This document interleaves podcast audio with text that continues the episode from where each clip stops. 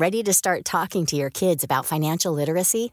Meet Greenlight, the debit card and money app that teaches kids and teens how to earn, save, spend wisely, and invest with your guardrails in place. Parents can send instant money transfers, automate allowance, and more. Plus, keep an eye on spending with real time notifications.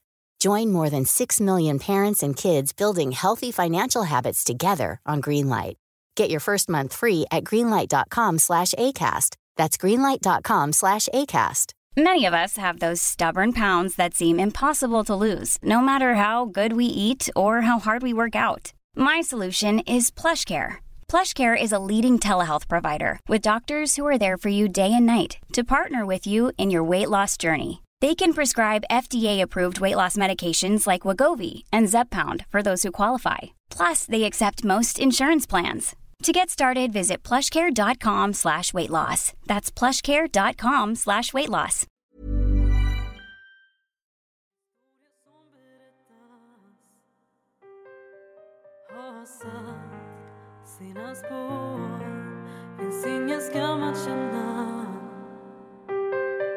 Men den känns ändå Känn dig aldrig ensam Med minnen Hej våra fantastiska lyssnare och varmt välkomna ska ni vara till ett nytt avsnitt av Brottsofferpodden. En podd som belyst brottsofferperspektivet sedan 2018 men som nu också aktivt arbetar för att sprida kunskap kring social utsatthet. Vi som ligger bakom Brottsofferpodden heter Joakim Lindén Kastenbäck och Vanessa Del Valle. Vill ni komma i kontakt med oss så har ni möjlighet att mejla oss på brottsofferpodden gmail.com. Tack för att ni lyssnar. Jag hoppas du förstår För skulden ligger hos den som begår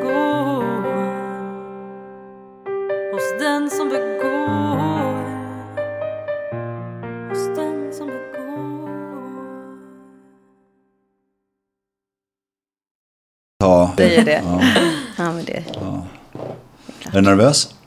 Lite, lite, pirrigt. Ja, det ska det bra. Det ska det vara. Jag tror också när man är lite nervös så blir det också lite mer naket om du misstolkar Mm. mig rätt. Så att det blir lite mer, brukar bli lite mer öppet och Ja. brukar att ja, man kommer åt ställen som man inte brukar prata om kanske. Exakt. Och det här är definitivt något jag inte har pratat om. Eh, kanske ja, med mina barn då. Men annars har jag inte pratat om det här tidigare. Varför har vi din mamma här idag Vanessa? Ja, vi har eh, min mamma här idag för att prata lite kring rasism och då rasism i Sverige över tid eftersom att du kom hit. Vill du berätta vilket år? Mm. 1980. Yes. Så vi börjar med från år 1980 då. Mm. Eh, Men innan det så skulle jag vilja att du presenterar dig själv. Ja. Jag är din mamma. jag heter Paula och är 52 år. Ehm, arbetar som handläggare för patientskador. Trivs väldigt bra. Har tre döttrar, varav Vanessa är den yngsta. Ehm, så jag har en som är 35, en som är 32 och Vanessa som är 23. Har jag sagt rätt? Ja. Ehm, sen har jag eh, fyra barnbarn. 11, 10, 5 och 3. Något sånt. Ja. Är, det stor, är det stor skillnad på barn och barnbarn? Det är stor skillnad. Det är jättestor skillnad. Det känns, ja, det är det bästa som har hänt, att bli mormor. Det är, och jag är jättenära dem. Alltså vi har en jättebra relation. Ja, kul. Så det känns som att man kan göra rätt den här gången. Om man har gjort fel tidigare så gör man lite, lite rätt förhoppningsvis den här gången. Ja. Kul. Jag kom också på saker som jag kommer troligtvis vilja prata om. Eftersom din dotter var med i podden innan, innan hon blev en del av podden. Ja, Och kanske jag kommer få ställa lite frågor sen. Din erfarenhet av det hela. Absolut. Hur det var för dig att ha en dotter som levde en destruktiv relation. ja, Så, sen om det eh, inte blir bra då klipper vi bort det. ja Så du vet. det gör vi. Jag tänkte börja med frågan, hur kommer det sig att ni kom till Sverige och vart kommer ni ifrån? Eh, ja, vi kommer ifrån Chile. Eh, ifrån Valparaiso. Eh, vi kom hit eh, på grund av min pappa. Han eh, reste väldigt mycket senast, de senaste två åren ungefär innan vi kom hit. Han eh, jobbade på ett eh, fartyg. Ehm, och reste liksom runt i Europa. Eh, framförallt Grekland, Italien och Spanien. Och en dag kom han till Stockholm. Till hamnen där och hörde att Sverige var jättebra. Där, där ska man bo. Mm. så han eh, gick av fartyget och sökte asyl. Så. Så var på den vägen. Eh, och under tiden så bodde mamma och vi var då två systrar. Jag är den äldsta. Ehm, och sen har vi idag fyra systrar, men, men då var vi två. Mamma var gravid. Så att eh, när vi fick brev från pappa att nu, nu vill jag att ni kommer hit. Liksom. Det bara kom ett brev att vi, jag vill att ni kommer hit. Hur gammal var du då? Då var jag nio år och min syster var sju. Och mamma var gravid i tredje månaden. Och då sa han kom, nu ska, nu ska jag komma till Sverige. Ja, nu får ni lämna allt och komma hit. Nu, nu har jag hittat eh, ett, ja, ett bra land att bo i och, att, att det var väldigt tryggt och att man tog emot ja, men, invandring och, och så vidare. Så att det var, det var liksom här. Vi var, måste säga att vi kommer från ett väldigt fattigt eh, familj. Vi var väldigt fattiga. Ja. Jag förstår. Mm. Och det är, det är inte som att 2023 då kan man go- googla liksom. Så här, Sverige var i Sverige så får man massa information. Du visste väl ingenting om landet? Nej, jag var ett barn. Jag, jag hade ingen aning. Det enda jag eh, kommer ihåg det var att, eh, att lämna vänner och familj. Att det kändes liksom... För att jag förstod att vi skulle lämna liksom Chile och tryggheten. För mig var det ju tryggt. Det gick väldigt bra i skolan då också. Eh, Och jag hade... Ja, vi var väldigt fattiga men, men jag hade den, ja, men familjen och så. Tryggheten nära. Så att, men jag var nog bara, jag var ett barn så jag förstod inte riktigt vad det innebar. Men såg du fram emot det, eller blev det typ så här, hallå, jag har det skitbra i skolan och jag har kompisar, vi ska inte flytta. Jag tror inte jag förstod riktigt så att jag, det var nog spännande att få åka flygplan och komma liksom till ett annat land. Så det var nog, jag, jag var ett barn. Och min syster var ännu yngre så att hon var sju. Så jag tror inte vi förstod riktigt då. Minns du din första tanke när du landade på, jag vet inte om det var Arlanda? Ja, det var Arlanda. minns du din första tanke? Eller vilken Ja. tid på året var det? Det var, alltså jag kommer aldrig glömma. Eh, det var på september typ. Det var höst. Och jag kommer aldrig glömma när vi landade för jag minns så väl. Liksom, det var mörkt. Och det var, jag minns så väl landningsbanan och jag tittade ner och tyckte att men gud, finns det inga människor här? Det är så mörkt. Och, du vet, det var så här, jag kommer ju från storstan så att i Chile var det ju du vet, mycket människor och, och rörelse och så. Och vi kom ju på kvällen så det var så mörkt och det var bara, jag, jag kommer ihåg landningsljusen och så där. Och sen så kommer jag ihåg mycket väl när vi landade och träffade pappa och och eh, var vi hamnade, vi, vi, det var så lustigt för att vi kom till ett hotell i Slussen. Eh, och jag minns exakt vilket hotell, och jag kan kom, gå förbi ibland och titta. Den heter Ann och någonting, den är precis vid Slussens tunnelbana. Tänk dig så centralt, bodde på ett hotell. Och det var lyx och frukost och pucko fick jag av pappa när vi kom. Pucko och sen var det Mariekex tror jag. Ja, schysst. Det var liksom wow. Eh, från att ha kommit från Chile där vi knappt hade mat liksom. Förstod du att du skulle flytta hit? Att det här skulle bli ett nya land? Ja, men jag förstod inte vad det innebar. Alltså, Nej, ja, nej, det var var, ja, det var nog, det var en chock för mig när jag kom hit. Det var, det var jättejobbigt. Men hur länge hade din pappa varit här då? Eh, Nej, pappa hade ju rest runt i världen i det här skepp, stora skeppet och, och han kom ju, han jobbade de senaste tre åren minns jag, det här gjorde ju för att vi hade ju så dåligt ställt. Så det var ju för honom, det var ju dollar han tjänade och det var ju väldigt mycket pengar i Chile. Så att han gjorde ju det här, eh, inte frivilligt, utan det var ju det enda jobbet han fick. Och då, ehm, han var borta halv, sex månader och kom tillbaka, var med oss kanske några veckor och, och reste igen. Så det var ju liksom inget, vi träffade honom väldigt sällan de senaste tre åren. Okej. Eh, Så vi saknade ju honom väldigt mycket. Vi hade ju, gjorde värsta festerna när han kom. Det var liksom, vi förberedde, med, du vet, ja, sjöng för honom. Och, ja, det var liksom värre. Men sen när vi fick det där brevet att nu ska vi vara tillsammans. Nu, nu ska vi liksom, nu ska jag inte jobba. Och, eller jobba på det sättet. Nu ska vi liksom, ja. Så hans tanke var att ni ska bosätta er i Sverige och han ska sluta åka runt med båten? Exakt. Ja. Nu ska vi liksom bli en familj och nu ska vi, här får man jobb och här, får man, här är det tryggt och här är det liksom så. Ja, fint. Ja, så att, eh, på det sättet tyckte var vi, eller jag minns att jag tyckte, ja men vad bra, nu får vi äntligen vara med pappa. Ja, fint. Ja, så ni kom eh, hösten 1980? Ja. Yes! Ja. Och då var du nio. Yes. Mm. Vill du berätta lite kring så här, äh, boendesituationen, Mm. arbete, skola? Ja, alltså det var ju så häftigt på den tiden, för jag vet hur det är idag. Eh, på den tiden, som jag sa, vi landade och vi fick ett hotell. Eh, vi fick komma till ett hotell och där bodde vi tre dagar. Jag minns väldigt mycket och jag har pratat mycket med mamma om det här också så att jag vet att det var några dagar. Sen flyttade vi över till ett annat hotell, Viskanstull. Den finns fortfarande kvar. Och där bodde vi i flera månader. Och eh, kanske tre månader eller något. Jag minns att det är... Och jag tror inte vi gick i skolan under den här perioden. Utan det var inte förrän vi fick en, vi fick en jättebra social, socialsekreterare. Och hon lyckades få, eh, få ett, ett hus i Storängen, Fannydalsplatån. Jag kommer aldrig glömma det för att det var ett, wow, ett jättehus mitt i ett område där det bodde läkare, jurister. Det var bara svenskar. Vi var de enda utländska, den utländska familjen. Så alla visste, där är familjen Del Valle. Det är de, de, ja, vi fick ett fint eh, välkomnande där. Och där bodde vi första tre åren. Så jag känner mig, alltså jag tror inte att, alltså jag, det fanns inga invandrare runt omkring. Jag, jag såg aldrig någon som var mörkhårig. Det var bara blonda, blåögda. Och det var väldigt häftigt för en som kommer från Chile. Där, alltså det, det var ju, vi var väldigt annorlunda, vi, vår familj. Vi hade ju inte, man fick inte arbeta. Så mamma och pappa blev ju väldigt deprimerade. För de var ju hårt arbetande. Ehm, vi kunde inte språket. Eh, men vi fick bo i en fin, fint radhus med fina människor. Hur var grannarna och sånt? Var, det, var de lite fascinerade? Här kommer någon Ja.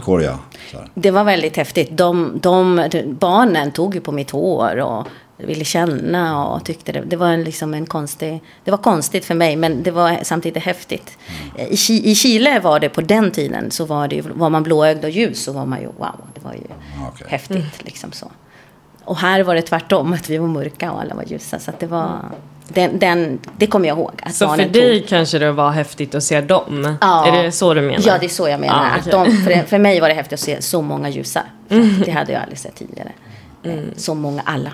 Så vi där, redan där så såg man en skillnad, eller kultur, liksom skillnad. Sen, sen var det ju svårt att kommunicera. Vi kunde ju inte språket och, och så. Men fanns det någon plan? Vet du det? Eller höll, det kanske inte föräldrarna pratade med dig om att vi ska bo här ett halvår, sen kommer vi hamna på SFI eller vad det heter, sen blir det skolan. Det, min känsla, jag var ju ett barn och jag har aldrig pratat med mina föräldrar om det här. Det var liksom, det pratades inte mycket. Men min känsla av det hela, dels mamma grät ju varje dag. Hon hamnade i en depression och ville bara tillbaka eh, hem till Chile. Eh, och det fick jag ju se varje dag. Det var liksom, och, och vi eh, fick börja skolan så småningom eh, i Nacka. Eh, och eh, det var väldigt speciellt för att eh, vi kunde ju inte språket. Min syster fick ju börja en annan klass. Jag tror jag började i trean. Och eh, det var så speciellt för att vi var de enda utländska där och vi togs ifrån klassen för att lära oss svenska till en... Vi var ju de enda, så jag ensam togs ju ifrån klassen. Jag kanske var där några timmar och sen så togs jag ifrån. Jag blev hämtad av en lärare. Så satt vi i ett rum, ett litet skrubb. Eh, det var ett väldigt litet rum. Ungefär smalare bord än det här. Ett jättelitet rum och med bandspelare. Läraren satt mitt emot och jag satt på andra sidan bordet och en bandspelare i mitten. Och där fick jag lära mig svenska och det var verkligen så här A, B, C och det var, jag kommer aldrig glömma det där. Det var, liksom, och det var jättejobbigt. Man var trött och sliten men det var varje dag så. Och det gjorde för sig att jag lärde mig svenska väldigt snabbt. Och lärde mig att komma in i, i liksom svenska samhället eh, väldigt fort. För språket är väl viktigt antar jag? Jätteviktigt, ja ja. Eh, Men jag kommer aldrig glömma den läraren och hur hon liksom åh, ö, för det fanns ju inte i vår alfabet. I Chile finns det ju inte. Så att det var liksom verkligen åh, och så hon, hon liksom verkligen krävde att jag Typ skulle... musiklärare. Så här, Ja, men, "Åh!" ja, ja, ja. Det var verkligen liksom stenhårt eh, träning på uttal. Och, Men du, du nämnde lite att din mamma var deprimerad, hon ville verkligen flytta tillbaks. Mm. Pågick det länge eller var det att var det tills de fick jobb så blev det bättre eller? Det blev bättre när hon började arbeta, men på den tiden fick man ju inte arbeta. Eh, så länge man eh, sökte asyl, medans, alltså, så länge man inte fick uppehållstillstånd så fick man ju inte heller arbeta. Och det tog ju över ett år Ah, okej. för oss, mer, kanske två år innan vi fick uppehållstillstånd. Och innan vi fick uppehållstillstånd så fick vi två avslag.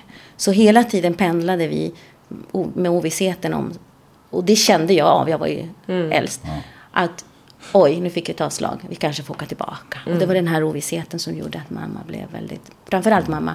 Pappa var ju den hårda, starka, eh, som skulle liksom hålla ihop det här. Och, Ja, han fick inte visa sig svag. nej. Nej.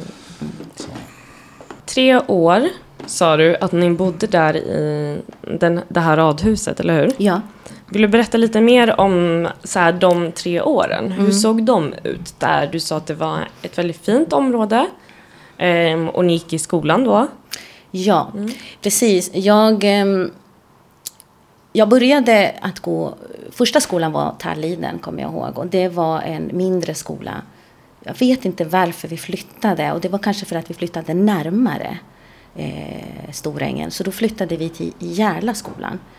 Och där gick jag, om jag minns rätt, så, så gick jag där i ungefär tre år. Mellan nio, vänta, nio, tio, elva. Ja, 12. Så tre år i, i... Och det var där liksom jag eh, fick mina vänner, mina kompisar. De bodde ju nära, mm, liksom nära Storängen. Så att där, tre år i den skolan. I den andra skolan var det bara ett år. Och det var där jag liksom fick mina nya vänner och eh, klasskamrater. Och, och det var där jag... Eh, ja. Och det var där också jag upplevde hemska saker Okej. av barnen. Det Jämnåriga barn eller? så Jämnåriga barn och i klassen, bland annat. Men Var du den enda med utländsk Ja, bakgrund? jag var den enda. Det fanns inte någon annan. Det fann, jo, det fanns en pojke eh, som eh, var eh, halvsvensk och halv mörk. Och han var den mest drivande i den här hemska. Ja, han var det mest drivande. Ja, det är det som är så konstigt. Idag är han polis i Nacka. Ja, Man får säga det. Ja, det får man. Det får man. Men alltså minns du första gången, nu vet jag inte om det var han som gjorde det, men minns du första gången? För att du beskriver också att du var väldigt så här, det fanns en attraktion kring det i början. Här, Ja. Du är den enda med mörka ögon och... Ja. Minns du första gången det bryts, att någon är otrevlig? Alltså jag måste säga att jag, det går liksom i... Det kanske är för att jag har förträngt mycket och det går liksom... Jag kan inte säga exakt. Men eh, dels den här känslan när jag väl kommer till den här, det här radhuset och, och boendet. Att, att de tar i mitt hår och känner. Och liksom, det kändes ju konstigt. Känns- Samtidigt så kändes det bara wow, jag får ju liksom uppmärksamhet. Så det är en blandning av. Men det var i skolan. Eh, och... Eh, men då, när man är nio år, så förstår man inte. Det är efteråt som vuxen som jag har förstått att det var rasism. Eller ja, för att då förstod inte jag det. Och, och jag tror inte jag och mina föräldrar har förstått någonsin vad som har hänt. Eller hur jag har upplevt det. Ehm, Jag tror inte heller min syster och jag har pratat om det här. För jag skyddade henne väldigt mycket. För att när vi åkte till den här skolan så var vi tvungna att åka tåget, det blå tåget. Saltsjöbanan. Saltsjöbanan, exakt. Och det var stå, två, två hållplatser, eller en från Storängen till Lillängen. Och från Lillängen så fick man gå till skolan och det var liksom tio prom, minuters promenad. Och vi, vi tog tåget och åkte och första gången så, som jag kommer ihåg, då stod de, det här gänget, för det var några styckna, fem styckna som stod där och väntade på tåget tills vi klev ur och, och hotade oss och hela vägen liksom stod och hånade och skrek och puttades. Och, Kan du ge exempel på vad de sa? ja, alltså. Ja, den lilla skitunge. Det var liksom, det, vi var ju små. Liksom, det var, man, de puttades och sa saker. Men jag, jag vet inte. Alltså, jag har förträngt så mycket av det här. Men du säger också att du inte förstod att det var rasismen så här, först långt senare. Kan det vara på något sätt att eh, här kommer jag till Sverige och det här är kanske en del. Så det är någonting jag får bara acceptera. Nej, jag visste att man inte... Nej, jag visste inte. Däremot så tänkte jag, men det är mobbning, tänker man. Ja, Det är så, Eller liksom de är elaka. Elaka pojkarna, för det var pojkar allihopa. Det var inga flickor, det var pojkar.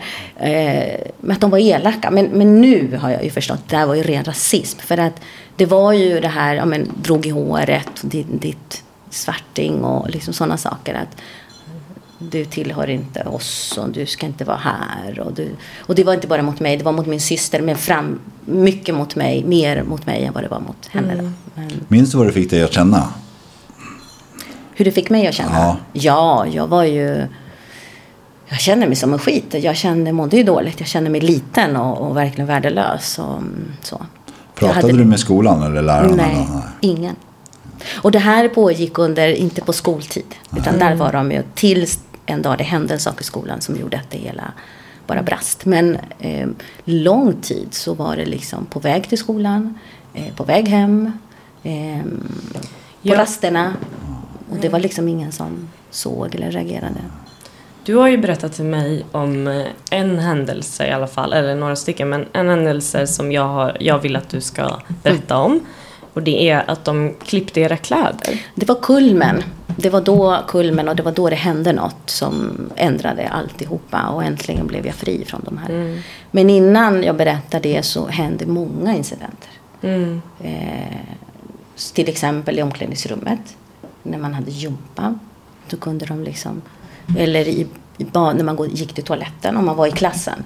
Jag vågade inte ens gå på toaletten för då kunde bara någon komma in. Och, och det var många slagsmål. Att Men vad gjorde de ner- då? I, alltså i omklädningsrummet eller i då, toaletten? ja, men slagsmål, börja putta och sådär. Och jag blev ju väldigt, till slut så blev jag ju väldigt eh, aggressiv. Alltså jag, till slut så orkade inte jag. Så då ville jag ju skydda mig. Så jag kunde slåss med dem, fast det var pojkar. Och eh, jag slogs ju ihop. Alltså jag var ju väldigt, jag var ju, även fast de var i mina, det till slut så blev ju, det blev ju ilska och eh, aggressivitet och jag vill inte liksom. Och de mobbade, de mobbade andra. Jag minns så väl en gång när jag gick på toaletten och jag ville inte gå på toaletten för jag visste att de skulle komma efter. Men så gick jag på toaletten och så kom en flicka som, jag kommer inte ihåg, men det var en tjej. Och vi måste, vi måste tänka på att jag kan fortfarande inte så bra svenska. Jag kan ju inte, så det blev ju aggression istället. Jag kunde liksom inte säga. Och, och någon, liksom, jag kunde prata men det var väldigt lite så att jag kunde liksom inte formulera mig. Och, Men det var en dag, du gick på toaletten och så kommer en kille efter och där börjar han liksom putta och slåss och liksom hålla på. Som vanligt, ram i håret och hålla på att säga. Och då, då slog jag till honom hårt. Och, eh, och den här flickan som var svensk, hon var jätterädd, alla var jätterädda. Det var liksom ett gäng, fem stycken, som hade kontroll över hela klassen. Och då pratade vi om att vi var, då var vi ju inte nio, då var vi ju 11-12. Okej. Så vi var lite större. Men där blev det slagsmål i toaletten och, och så. Och de tog eh, hennes halskedja, kommer jag ihåg. Eh, som hon hade.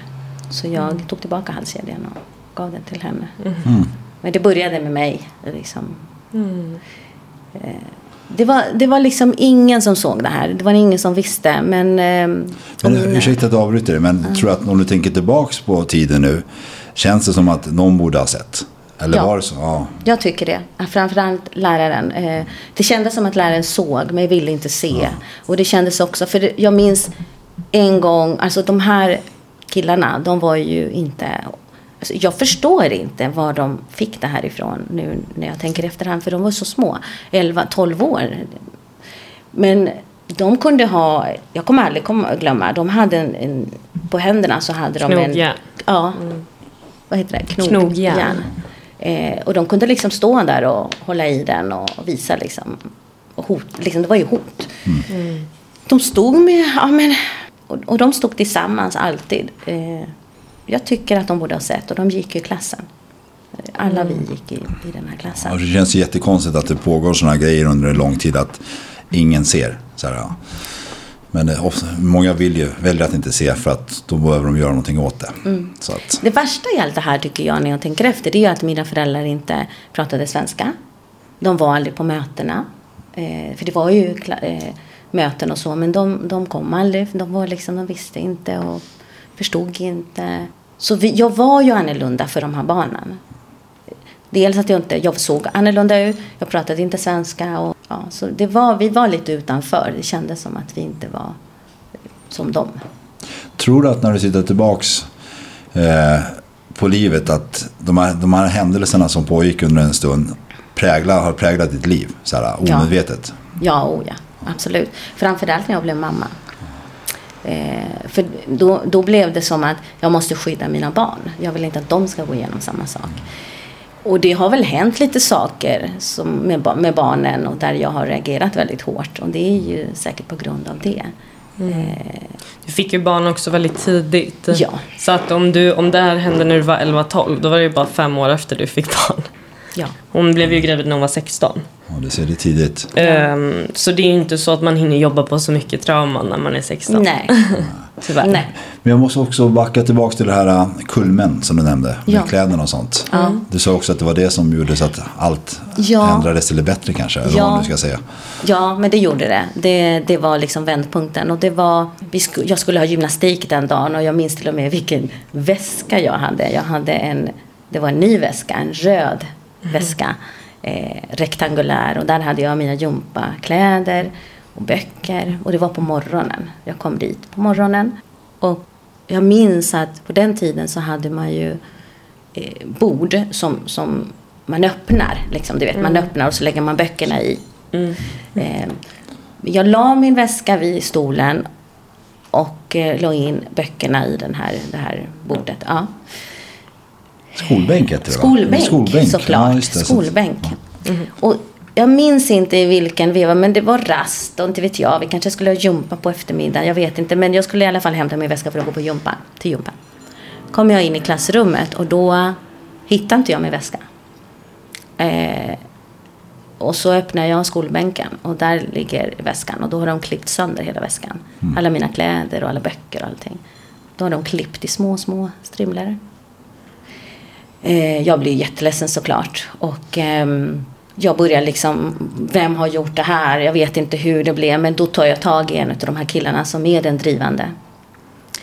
Eh, som jag känner att, för han bara står och hånler liksom. Och jag känner det, vad har du gjort liksom? Och jag hoppar på honom och slår honom med knytnäven. Jag kommer aldrig glömma hur mycket jag slår honom. Och får honom ner på golvet och brottar ner och slår och slår och slår och slår. Kändes det bra?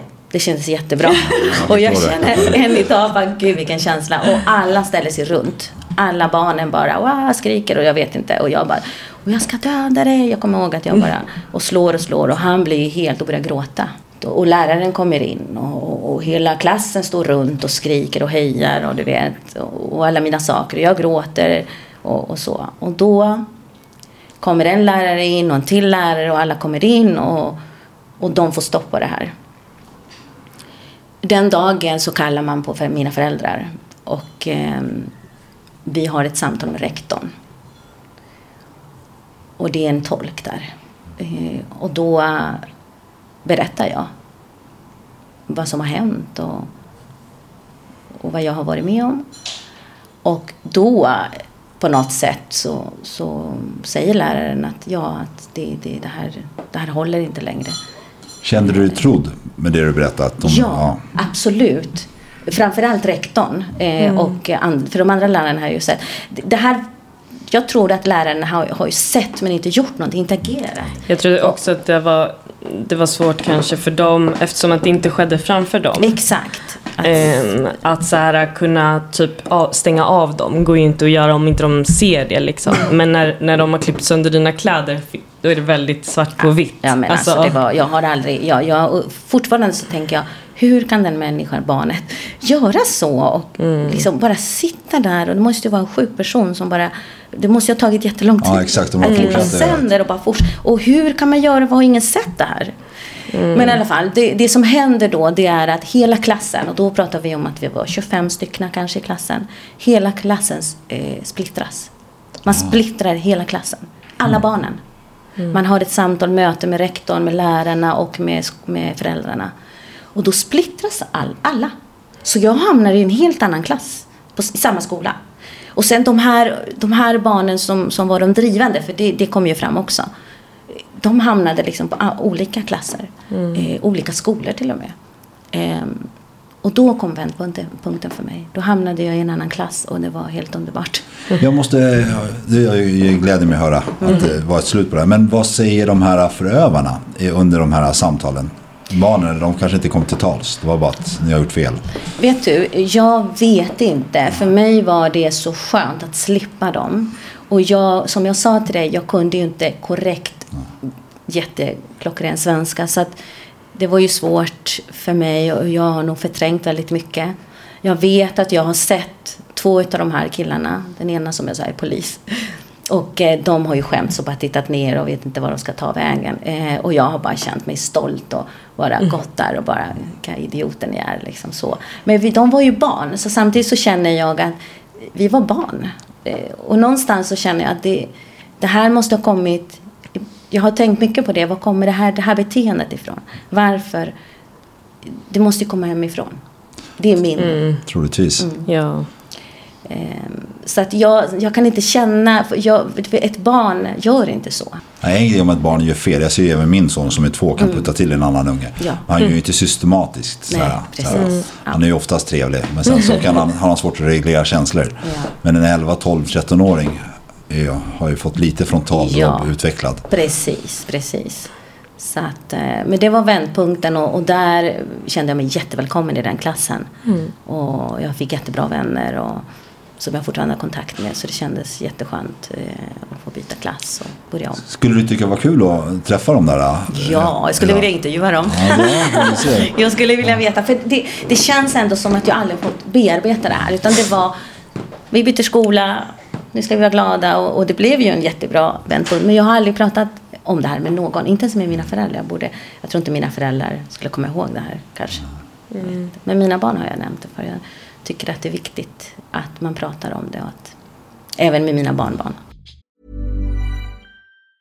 If you thought the only way to get a more defined jawline with natural-looking results was through surgery, think again. Juvederm Volux XC is a non-surgical injectable gel filler that improves moderate to severe loss of jawline definition and can help you achieve natural-looking results with little downtime. Even better, this improved definition lasts up to one year with optimal treatment. No maintenance required. Improve jawline definition for a smooth, sculpted look with Juvederm Volux XC. For important safety information and to find a licensed specialist, visit juvederm.com. That's J U V E D E R M.com. Not for people with severe allergic reactions, allergies to lidocaine, or the proteins used in Juvederm. Common side effects include injection site redness, swelling, pain, tenderness, firmness, lumps, bumps, bruising, discoloration, or itching. There's a risk of unintentional injection into a blood vessel, which can cause vision abnormalities, blindness, stroke, temporary scabs, or scarring. Talk to a licensed specialist specialist to find out if it's right for you. This is a paid advertisement from BetterHelp. As a podcast listener, you've heard from us before. Today, let's hear from our members about what online therapy has done for them. I would recommend my therapist 1,000 times over. She has truly changed my life. The day after my first session, my friends and family said I sounded like myself again for the first time in weeks. You deserve to invest in your well being. Visit betterhelp.com to see what it can do for you. That's better, H E L P.com.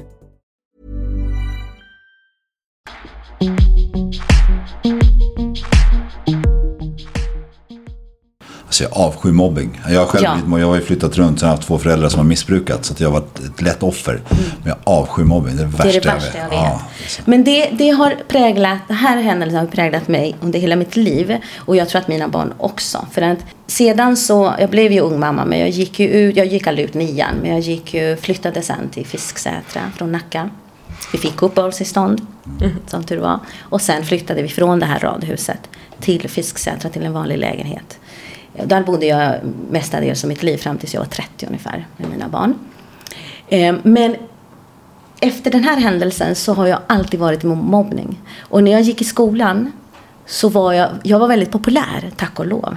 Jag var väldigt populär. Och jag kunde liksom utnyttja den liksom, populariteten för att kunna hjälpa de mobbade. Så jag var ofta med de mobbade. Jag ville verkligen markera, ni mobbar inte de är med mig. Liksom. Så jag har skyddat, alltid liksom jobbat med att... Ja men det har jag också gjort faktiskt. Ja, och jag vet att ni, alla mina tre döttrar är, är, tänker precis som mig. Och mm.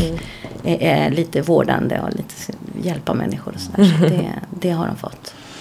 Alltså ett, ett sidospår här. Jag bodde på ett ställe i Tungesta. Mm. gick jag i skolan och blev lite mobbad. Så här, och då var det en, nej det var en kille som blev lite mobbad. Så jag började umgås lite med honom. Då började han mobba mig. För att han skulle då fjäska för sina kompisar. Så jag bara, vad händer nu liksom? Så här, jag trodde jag alltid var snäll. Så, jag har gått i 14 olika skolor så jag, jag har sett mycket. Alltså. Men nu ska inte det handla om mig. Nej, nej, jag. men, men alltså det är ju så. Jag har tänkt mycket på den här färgade killen som var en av dem som var drivande. Och jag har liksom tänkt att... För jag tänkte mycket varför, varför är han så? Varför, för han var ju jätterasist. Så han var den värsta av alla. Men det är ju alltså... Och det, ja, men det är på grund av Självhat. att... Ja, det, det är det jag har kommit fram till. Att han måste ju ha mått jättedåligt. Det är ju internaliserad rasism. Ja. Alltså, han har ju varit svart i en Ja. helt vit kontext. Ja. Under, alltså, när det var jättemycket rasism. Så det, Du, han måste ju ha blivit utsatt mycket värre än dig innan. Exakt, innan ja. Tills han kom in i den här gruppen som, Mm. som mobbade. Eh, Jag har tänkt jättemycket på honom. Det måste vara någon slags ident- identitetskris också. Ja, Mm. absolut.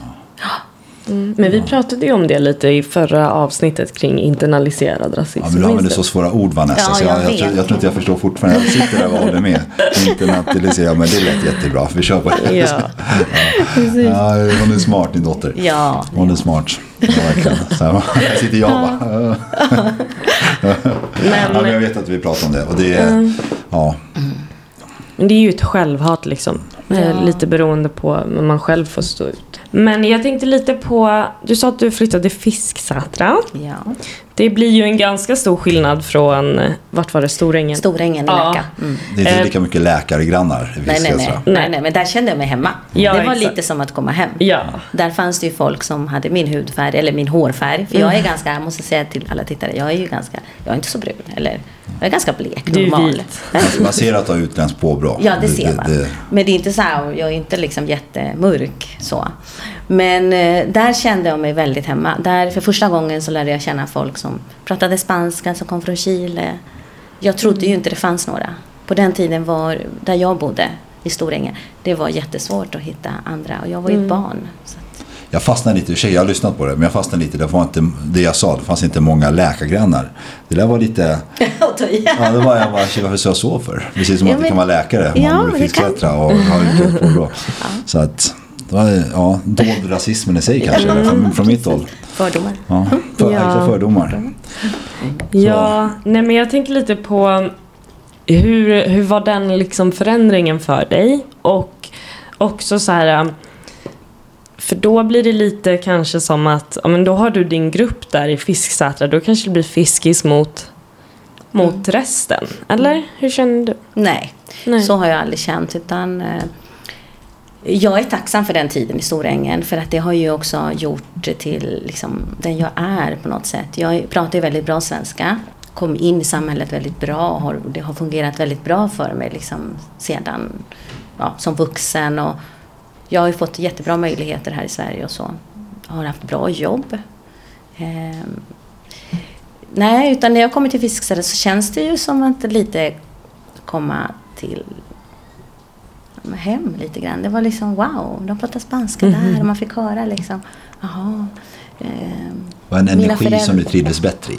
Ja, det var det. Och sen att mina föräldrar fick ju ja, men, fler vänner, lättare att komma in. Liksom. De, det är svårare för en vuxen att lära sig svenska, så de hade ju lite svårare. De, men sen glädjen kanske. Mår föräldrarna bra så mår ju barnen bra. Men utöver just hur du kände som person och var det så i dina föräldrar. Vad var det största skillnaden med Fisksätra och de här lite mer överklassområdet tycker du? Ehm, den största skillnaden? ehm, Det några så fördelar och nackdelar? Ja, ja, absolut. Det finns ju nackdelar också. Alltså, fördelen, det är väl det här livliga. Det här känslor och temperament och det här som vi, vi har då. då. Eh, när man går ut och bara god morgon och hej och det var liksom så. Medan i, i Storängen var det väldigt stelt. Det var liksom god morgon.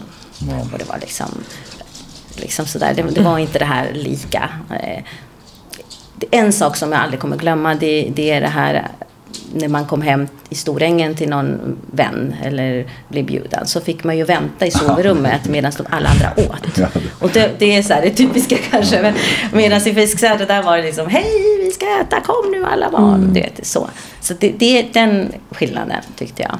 Eh, det var en stor skillnad. Ja, det är en jätteintressant grej du säger. Vi har ju själv varit med om det. Ja, vi ska äta nu. Ja, men jag sitter och väntar. Ja. Och det var normalt. Det var ingen konstigt. Nu när jag tänker tillbaks på det. Skulle jag låta min sons kompis sitta i andra rummet? Aldrig. Aldrig. Det är liksom, det, nej. Men, men ja, det var ju de, de sakerna. Det, det, här, ja, men det här livliga, det här eh, välkomnande och så. Det tyckte jag. Det, det, det är ju lite kulturkrock. Ja, men det, är- det är lite verkligen. Ja. Så här, jag vet inte varför svenska...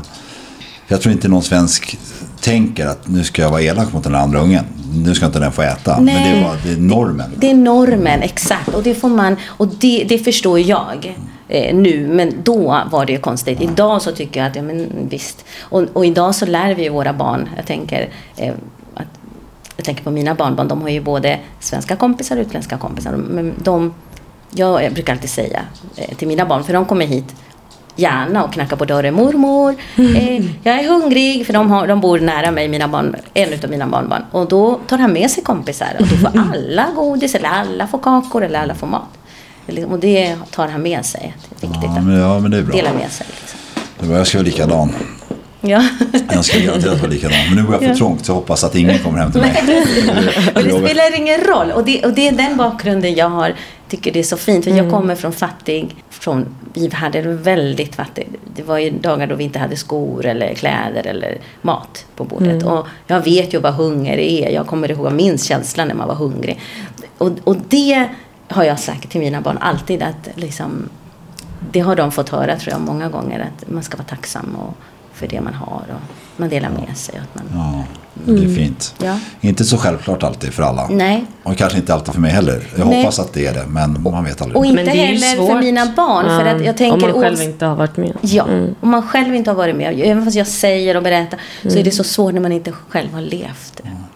Jag får fråga angående dina föräldrar, lever de fortfarande? Ja. ja. Och bor de kvar i Sverige? Nej. De gör inte det? min, min pappa pensionerade sig och han, han sa alltid att jag kommer flytta hem till Chile. Och det gjorde han när han gick i pension. Men kände han, sen, kände han sig lite hemma i Sverige då, under tiden han bodde här? Det gjorde han. Han trivdes. Men han, han saknade familjen och bröder och systrar och sådär. Så att han...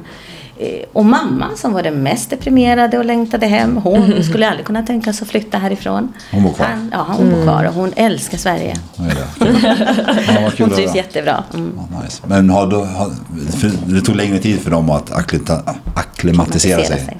Eh, det tog lite tid, ja, i början. Det var en jättekulturkrock och språket framför allt. Att inte få jobba, vilket man får göra idag vad jag förstår. Den, den, de som kommer idag får jobba ganska snabbt. Ja. Jag tror att det är väldigt viktigt att komma in i, i, rutinerna och samhället och sådär. Att få arbeta. Ja, jag tror det är, jätte, Det är jätteviktigt. jätteviktigt. Ja, det är det. Det är en del av. Känna, känna sammanhang. Visst, ja. Så vissa saker var väldigt bra på 80-talet medan jag kan tycka att vissa saker hade man kunnat göra bättre. Och förändringar som har hänt idag eller under åren, det finns ju många saker som är bra och mindre bra. Fördelar och nackdelar. Yes, yes. Vill du, jag tänker att vi ska också prata lite kring eh, upplevelser upp i åldrarna. Mm. Ehm, kanske med dina barn eller på jobbet. Mm. Ehm, och då tänker jag inte att det behöver vara nu 40 till 50 utan, Nej. utan ja, men när du är vuxen. Typ 20-30, mellan, där, däremellan. Mm. Din upplevelse av rasism, om du upplevde det överhuvudtaget, om det hade förändrats. Jag har funderat mycket på det. Eh, Jag tycker inte att jag har eh, upplevt någon mer rasism så, så i den bemärkelse som jag när jag var liten, som vuxen. Däremot så känner jag folk som har blivit drabbade på arbetsplatsen i vuxen ålder. Och, det, och jag har verkligen stöttat och, och, och så. Eh, och, och det känns ju inte roligt. Att det, och och det, det här är nu liksom år 2023. Men hur kommer det sig att de blir utsatta då och inte du? Ja, de har varit mörka. Och jag har varit, eller jag vet inte om det är det. Jag pratar flytande svenska, det gör inte den personen. Så att det är många skillnader. Ja. Men jag tänker nog att eh, alltså, svarta personer blir mer utsatta. Tror det det. är min känsla. Mm. Och, det här är jättetråkigt. Men, Mm. men det förekommer mycket. Tycker du att arbetsplatserna i sig alltså, gör tillräckligt mycket för att motverka rasismen? Jag tror inte man pratar om det. Man pratar om mobbning. Det är nå- något man pratar om. Eh, men inte rasism. Det är ingenting man vill ta på eller prata om. Och jag känner i två fall som jag vet på min arbetsplats, där är det ju ren rasism. Alltså, det, det är min känsla. Vill du ge exempel utan att nämna några namn eller så? Mm. Nej men alltså på min arbetsplats så måste man genomgå en, en utbildning som är obligatorisk. Och, ehm, och jag kan säga att den här tjejen är väldigt, väldigt duktig. Har bott här i Sverige väldigt länge.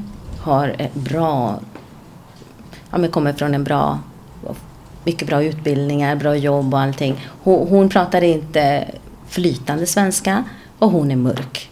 Ehm, och eh, hon har fått samma förutsättningar som alla oss som gick utbildningen. Men hon, hon, fick, eh, hon klarade inte utbildningen. Eh, och ehm, vilket jag vet, jag vet att hon är väldigt duktig. Och jag vet att eh, alla andra klarade det men inte hon. Och där började allting. Man har liksom, hon har jag har pratat mycket. Hon har ifrågasatt varför. Vad är det som jag har gjort fel och sådär. Men eh, de har inte... Det tog lång tid innan där blev ju facket inblandad och, och arbetsgivare och allting. Och man gick vidare med det här. Hon stod på sig liksom. Och till slut så godkände de utbildningen och hon fick fortsätta och Alltså de arbeta som- ändrade beslutet. Ja, de Ja, det ändrade känns ju helt sjukt. Ja. inte att det inte var bra, men Nej, men det var helt sjukt. Och det var verkligen, för vi gick utbildningen tillsammans. Det var verkligen liksom, det är en duktig tjej. Hon gjorde Väldigt bra ifrån populär sig, och liksom. gjorde ifrån sig, bra ifrån sig, absolut. Mm. Det var väldigt sådär jättekonstigt. Gud, vad Just konstigt. Hon, jo, och sen så var det, det var verkligen, eh, Rasism liksom. ja, diskriminering och rasism. Ja, Mm. absolut. I det fallet tycker jag det. Mm. Men man gick vidare och, ehm, och som sagt, hon fick ju sen eh, fortsätta arbeta. Det värsta var att hon fick, inte fick arbeta med de arbetsuppgifterna som alla andra. Utan man drog in. Hon fick inte göra samma arbetsuppgifter. Men sen så backade de och, efter fack och facket. Och, ja, facket är fantastiskt att det Mm. finns ibland. Ja, ibland är det ju bra. Ibland är det bra. Och, men men det, det fallet och det andra fallet, det är ju två liknande. Mm. Och de här personerna har ju mått jättedåligt. Ja, det är klart. Jättedåligt och känt verkligen att det har varit rasism på hög, hög nivå. Och, och, Man blir lite hopplös tror jag. Alltså för det är så här, du kan inte göra någonting Nej. åt din hudfärg. Du kan inte göra någonting åt eh, ditt uttal. Så att det blir, det är klart man mår dåligt. Ja, ja, ja, absolut. För jag kan Men- förstå om det var så att du ska svara på tio frågor och den här personen bara svarar rätt på fem. Fast man Exakt. behövde åtta Ja, för att få exakt. godkänt. Då, då Ja. fattar jag. Ja, ja, ja. Men när det kommer till att de faktiskt kan ändra beslutet, då är det ju rent. Det Ja, ja, ja. Absolut. Nej, men här var det svart på vitt att det var... Och det var, eh, ja, det var en speciell chef, hennes chef som, som, inte, som, ja, som inte riktigt gillade henne. Det blev lite frostig stämning där. Verkligen. Så att, eh, men jag kan personligen så har jag nog inte upplevt det sen eh, som... Eh, och jag har ett, ett exempel på min äldsta dotter som är 35 idag. Och hon var också ungefär i den åldern som jag var i. Hon var nog 10-11 år. Eh, när hon ringde mig. Jag kommer aldrig glömma den händelsen heller. Vi bodde i Fisksätra. Hon gick i skolan och så ringer hon mig. Och helt hysterisk. Och bara, mamma, mamma, det, ja, ja, de har låst in mig här i en lägenhet. Och liksom, jag bara, va? Vart då? Så hinner hon säga gatan. Och jag springer. Jag kommer ihåg, jag bara springer till den där gatan och bara, vad är det som... bara, bakgrund är ju att Fisksätra är så här. Ja, De är liksom hus bara som i rad. Ja. Och gata, gata, gata. Och alla vet ju vilka varje gata är. Liksom. Ja, Man- precis. alltså det är väldigt så här, man vet typ vart alla bor. Och alla Ja. känner alla och sådär. Så jag, jag visste ungefär vad, vad, vad det här. Mm. Så jag springer till den här gatan och försöker hitta den här lägenheten. Det var inte så svårt för det var massa ungdomar utanför. Mm. Och jag går in där i den här lägenheten. Föräldrarna var inte hemma. Och jag ser att, för dörren var öppen. Och jag ser Valeska är inträngd i- liksom, i, i köket. Och då är det en, en svart tjej, mörkhyad tjej. Som är två år äldre än henne. Eh, som hotar henne och slår henne och liksom så. I lägenheten. Och jag, jag förstår ju då inte vad, vad som händer. Jag, jag har ju bara fått ett samtal med min dotter som gråter hysteriskt. Så jag går ju in och bara drar den här tjejen bort ifrån Valeska och eh, drar upp henne. Alltså jag var helt galen. Och det, här, och det är på grund av det jag har varit med om. För att jag, då blev det bara svart för mig. Jag bara, men gud, ingen ska få behandla min dotter så här. Jag vill inte att hon ska genomgå det jag gick igenom. Så det var så här, du vet, man bara reagerar. Så jag tar henne och bara upp liksom. Hon är 12 år ungefär, tjejen, men hon är ganska stor. Jag är ju liten. Så jag liksom, vad håller du på med liksom? Och så tar jag Valeska ifrån lägenheten och bara tröstar och hem. Och då får jag ju höra att den här tjejen har ju själv blivit mobbad eh, i skolan. Och nu skulle Valeska minsann mobbas också. Eh, så, att, så att jag tror att det är en, ja, det är en ilska, någonting man bär på som måste ut. Och då, Kommer Då det ofta ful, eh, ut fel när man är barn. Ja. Man, Ja. man vet ju inte riktigt hur Nej. man ska hantera det. Mm. Nej. Så det är... Jag, jag tror att eh, föräldrarna har en jätteviktig roll i det här. Alltså, och kommunikation och att våga prata och våga liksom... eh, Och, och på arbetsplatserna, skolor, överallt. På dagis, på förskolan. Alltså det ska ju vara... Det, var, ska, det ska vara ett ämne som ska finnas på tapeten. För att det, det är ju tyvärr, tyvärr säger jag, det är ju, Sverige har ju tagit in eh, så mycket invandring. Och då måste man ju också kunna Ta emot dem. ta emot dem, prata, våga, ventilera. Men alltså, om jag får ställa en sån här fråga bara objektivt. Om när du tittat runt i samhället. Om vi glömmer bort alla sådana media, Facebook-påslag och sånt. Och hur du har sett. Så här, tycker du har blivit bättre eller sämre? Bättre. Bättre. Ja, jag var ju med, alltså nu pratar vi om 80-talet när jag kom hit och sådär. Sen var jag ju med i den här perioden skinheads. Ja, just det. Som, Ja, gud. det, det var alltså verkligen, man vågade inte gå ut då. Eller ja, första maj eller vad det Alltså det fanns ju, det, det såg, man såg ju dem och de gick i gruppering. Alltså nu ser man inte dem längre. Jag tycker det har blivit bättre. Det tycker jag. Vill du berätta lite om den perioden? Hur det var? Ja, Du det menar var ju- 31 november va? Är det inte då? Ja, det precis. jag för mig att det är datumet. Ja, det var ett datum. Jag vet inte om det är 31, om det är första Första maj är det de eller? demonstrerar. Det är, det är fackets dag. Det är folket mot kapitalet. Ja, precis. Men det är, det, det, jag minns skinnet som, jag minns att det var rädsla för att gå ut. Man, jag kommer ihåg man ringde varandra och bara gå inte ut alltså det här datumet i stan. Och Det var liksom mycket så. Det här finns ju inte längre nu. Men det var, man visste hur de klädde sig. Man visste det där är skinheads. Och det, det ser man inte längre. Jag har inte sett eh, eh, ute. Nej, men på den tiden Jag minns ju dem också. Ja. Det, var, det var ett klick. Det var verkligen. Man, man visste liksom, nej, där ska man inte gå. Eller, jag minns så väl att Ja. Man Alltså, liksom, pappa har berättat mycket om det också. Ja, det var liksom, Ja. det var verkligen. Eh, sen bara har det planats ut eller försvunnit. Det liksom, så jag Det, tycker att det är det är bättre. vi glada för. Ja, Jag tror den här verkligen. John Horn, heter han inte John Horn? Han som blev ihjälslagen. Ja. Han, blev, han var jag tror han var polsk eller men han blev ihjälslagen för att han skulle skydda någon. Sen var det Ja. någon nazist som slog ihjäl honom. Ja, Då blev det väldigt, så här, väldigt mycket prat om Precis. det här. Jag tror det kan ha varit början till slutet av det kanske. Kanske, ja kanske. Men det känns som att det har blivit bättre. Det tycker jag. Det har det. Det Eller har i alla det, fall absolut. utifrån Ja. vad ni säger. Jag har- var ju inte där då. Men, Nej. men eh, alltså, så här, jag inte, det är ingen oro jag har i mig. Eller som jag går runt med. Att så här, oh my god, jag kanske ser en skinhead. Men sen, sen också det jag, det jag märker det är att det finns ju, jag menar du har poddar om rasism, du har eh, man, det Facebook, du har Insta, det är så, det, man pratar om det mer. Jag önskar att man pratade mer om det här tidigare i åldrarna. Det är väl det jag känner. Att, för att det förekommer. Eh, Det förekommer och, och pratar man tidigt om det så kanske man pratar om det hemma och man kan liksom, ti, i tidigt stadium förs- försöka göra någonting åt det. Så att, det, så att man eh, i förebyggande syfte. Liksom. För jag tror verkligen att den här 10, 12, 13-åringen som mobbar eller säger rasistiska saker säger oftast för att vara cool inför sina vänner. Och inte förstår hur sitt offer verkligen känner. För hade man känt den känslan så då hade man inte gjort det. Exakt. Jag hade en in- incident på ungdomarna jag jobbar med. Det var någon som sa något fel ord. Så nämnde jag det. Så här. Först frågade han själv, så här, typ, hur kändes det för dig när du fick höra de här orden? För mig så sa han verkligen hur det kändes.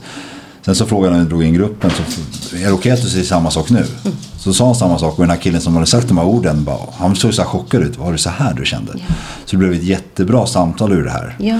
Eller, så att, ja, det är nog Jag viktigt. tror att, ja, viktigt och jag tror att det finns mycket att göra, mycket att jobba med. Speciellt med, alltså jag tror också att så, speciellt killar. Ja, det... Att, eh, att eh, få dem, bara, bara just en sån grej, att så, få dem att prata lite mer i, om sitt inre liv. Exakt. Mm. Jag tror att um, alltså maskulinitet går ju ofta i linje med våld och sen så hur man, alltså hur man är våldsam det är ju det som skiljer sig lite grann men så här, det är många pojkar som väljer en våldsam gruppering. Sen vilken det är, vilken våldsam gruppering, det skiljer sig. Men nu har vi gängkriminalitet, men skinheads och allting, jag tror egentligen det grundar sig i samma tomhet liksom. Ja, jag håller med. Mm. Jag håller med. Mm. Ja, ja. Men du ser, du ser hopp om framtiden här, om rasismen och allt. Ja, det gör jag absolut. Absolut. Och jag tänker bara på mig själv. Att jag har pratat med mina barn.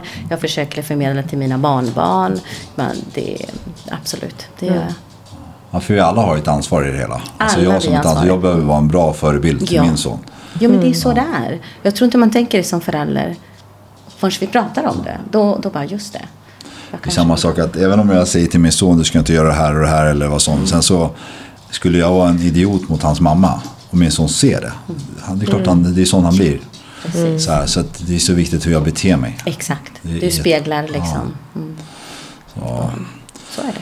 så är det. Men fan om jag får, får hoppa in på det där ämnet. För Vanessa var ju med i podden, jag vet inte vad det nu var, tre år sedan. Mm, något sånt. Något sånt. Nu vet jag inte vilken dialog eller hur ni hade det där och då. Om du var öppen om hur, hur din relation var. Nej, inte under tiden. Det är väl nu efteråt. Men eh, jag tror inte heller att... Jag tror inte heller att någon inte... Alltså jag tror att de visste på något sätt ändå. Hur du det? Visste du hennes relation med den här killen? Nej, Vanessa var väldigt... Eh, ville verkligen inte visa. Hon ville bara försköna det all, alltihopa. Jag såg ju någon gång så, så hade jag ett samtal med den här killen.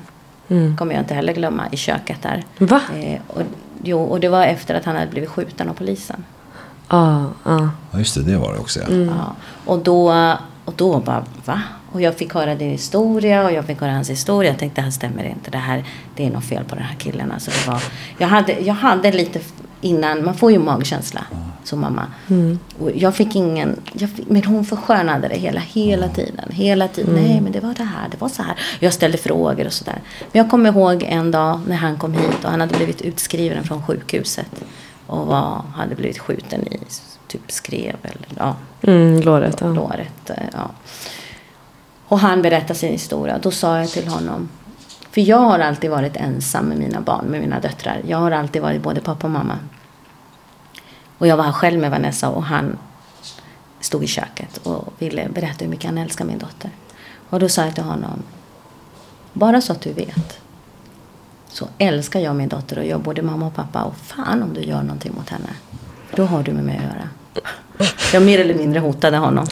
Jag tror att du var på toaletten. Jag vet inte om du minns. Ja. Nej, ja, jag vet inte. Jag minns. Jag var inte med. Och, ehm, och han liksom, nej, nej, jag älskar henne och jag kommer aldrig göra henne illa. Men det var den händelsen som, där, där kände jag, bara, nej, han är, han är en buse liksom. Han är ingenting att ha. Har han precis blivit skjuten så Ja, precis. Nej, och då, men hon, hon berättade aldrig någonting. Du, Nej. jag misstänkte ingenting. Förrän på slutet kanske. Att, och sen berättade ju du, då hade det gått två, tre veckor tror jag. Men när Ja. det kom fram då, när hon berättade, vad fick du för tankar då? Alltså mina tankar var ju... Nej men alltså att skydda henne. För att då, då var ju tankarna att tänk om han kommer tillbaka. Tänk om han dyker upp. Det var liksom skydda henne. Men det är ju svårt också när man inte... Vanessa har ju alltid haft en barriär. Liksom. Man, får inte, man får inte komma i, Det är inte så lätt att komma in eh, innanför den barriären. Utåt sett så verkar hon ha väldigt mycket skinn på näsan. Jag säger inte att du inte Ja, har det. Men jag, det har hon. Ja, ja. Det har hon. Men jag har ju sett den andra sidan också. Ja, Så ja. att- Jo, hon har ju båda sidorna. Men, men då och, och kanske... Man, Alltså, skinn på näsan har jag, men jag tror att mamma menar mer eh, det är svårt eh, att bli privat. Eller så här, jag, är inte en pri- jag, jag är väldigt öppen och är så här, social, men jag pratar om saker som, är, som jag känner inte är liksom privat. Eller så här, det är svårt att komma in på djupet. Liksom. Du vill kunna kontrollera ämnet. Ja, exakt. Ja, ja, ja, absolut. Nej, men det, min, min reaktion var ju att skydda henne. Att vi måste prata med din pappa, vi måste prata med alla. Vi måste liksom, du får komma hit, du får inte vara där och, i den lägenheten. Fick du några tankar att jag borde ha sett det här? Varför upptäckte jag inte det? Spolade du tillbaks? Verkligen. Fick du någon Verk- skam och skuld över det? Ja, det får man ju såklart. Då tänkte jag framförallt varför lät jag henne komma hit och varför det där samtalet jag hade med honom. Vi jag kastar inte ut den genom balkongen Ja, för. precis. Exakt. Nej, men alltså det är klart, man, det kommer en massa tankar. Men samtidigt så... um, jag vet ju också hur det kan vara att eh, ibland, det spelar ingen roll vad man säger ibland, utan man måste ta den hårda vägen ibland för att kunna repa sig och bli starkare. Ja, det, verkligen. Och ibland behövs det så här eh, livsavgörande trauman eller andra saker för att man faktiskt ska ändra den här grundgrejen. Ja. Så, Och, och sen, det är klart man känner skuld. Det gör man ju alltid. Varför jag kanske inte var bra mamma eller jag kanske inte lärde henne att säga ifrån. Eller du vet, man går massa, det är massa tankar. Och det är ju jobbigt. Eh, Men ja, men hon har ju kommit ur det där. Så Ja. det känns strålande. För ibland när man är där i, i djupet och i skiten så är det svårt att tro att det ska bli bättre. Men det gör ju det. ja, jag har själv varit där på Ja. andra sätt. Så, Ja. så att ja, jag sitter här idag. Och hade inte det hänt så hade inte jag suttit här idag Exakt. heller. För det hade inte Vanessa varit en del, del av podden. Ja. Så att God works in mysterious way som man säger. Ja, precis. Så Ja, men så är det ju. Ja. Ja, men jag vet inte om jag har några mer frågor. Har några mer Nej, frågor? jag tycker att vi börjar avrunda. Ja, Ja. bra. Känns det okej för dig? Det känns okej. Jag är jättetacksam att få träffa dig. Hoppas vi ses flera gånger. Och eh, jag förstår verkligen var Vanessa har fått ja, sina glada energi ifrån. Så Tack att jag tror att den är väldigt energisk också. Ja, verkligen. Ja, det är hon definitivt. Det kan jag tänka mig. Men grymt, tack så jättemycket. Ja, tack för att jag fick bara vara med. Tusen, tusen tack för att ni har lyssnat på dagens avsnitt. Glöm inte att vi finns här för dig som vill dela din historia och dina erfarenheter som brottsutsatt. Men också för er yrkesverksamma som arbetar med personer i social utsatthet. Historia som berättas har satt sina spår Finns ingen skam att känna Men den känns 很多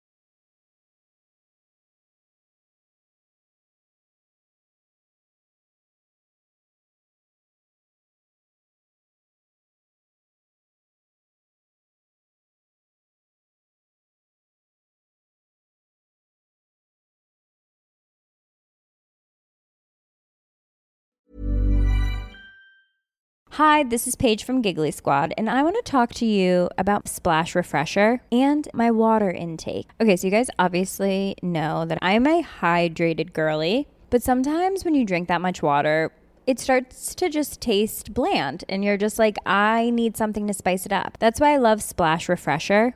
It has zero sugar, zero calories, and it's a splash of sweetness. And they come in five different flavors. They're so good wild berry, acai grape, pineapple mango, lemon, and mandarin orange. My favorite is the wild berry because I just I just love a berry. So if you're like me and you're drinking water all day, then try Splash Refresher. It's going to absolutely change your water game and it's good for you.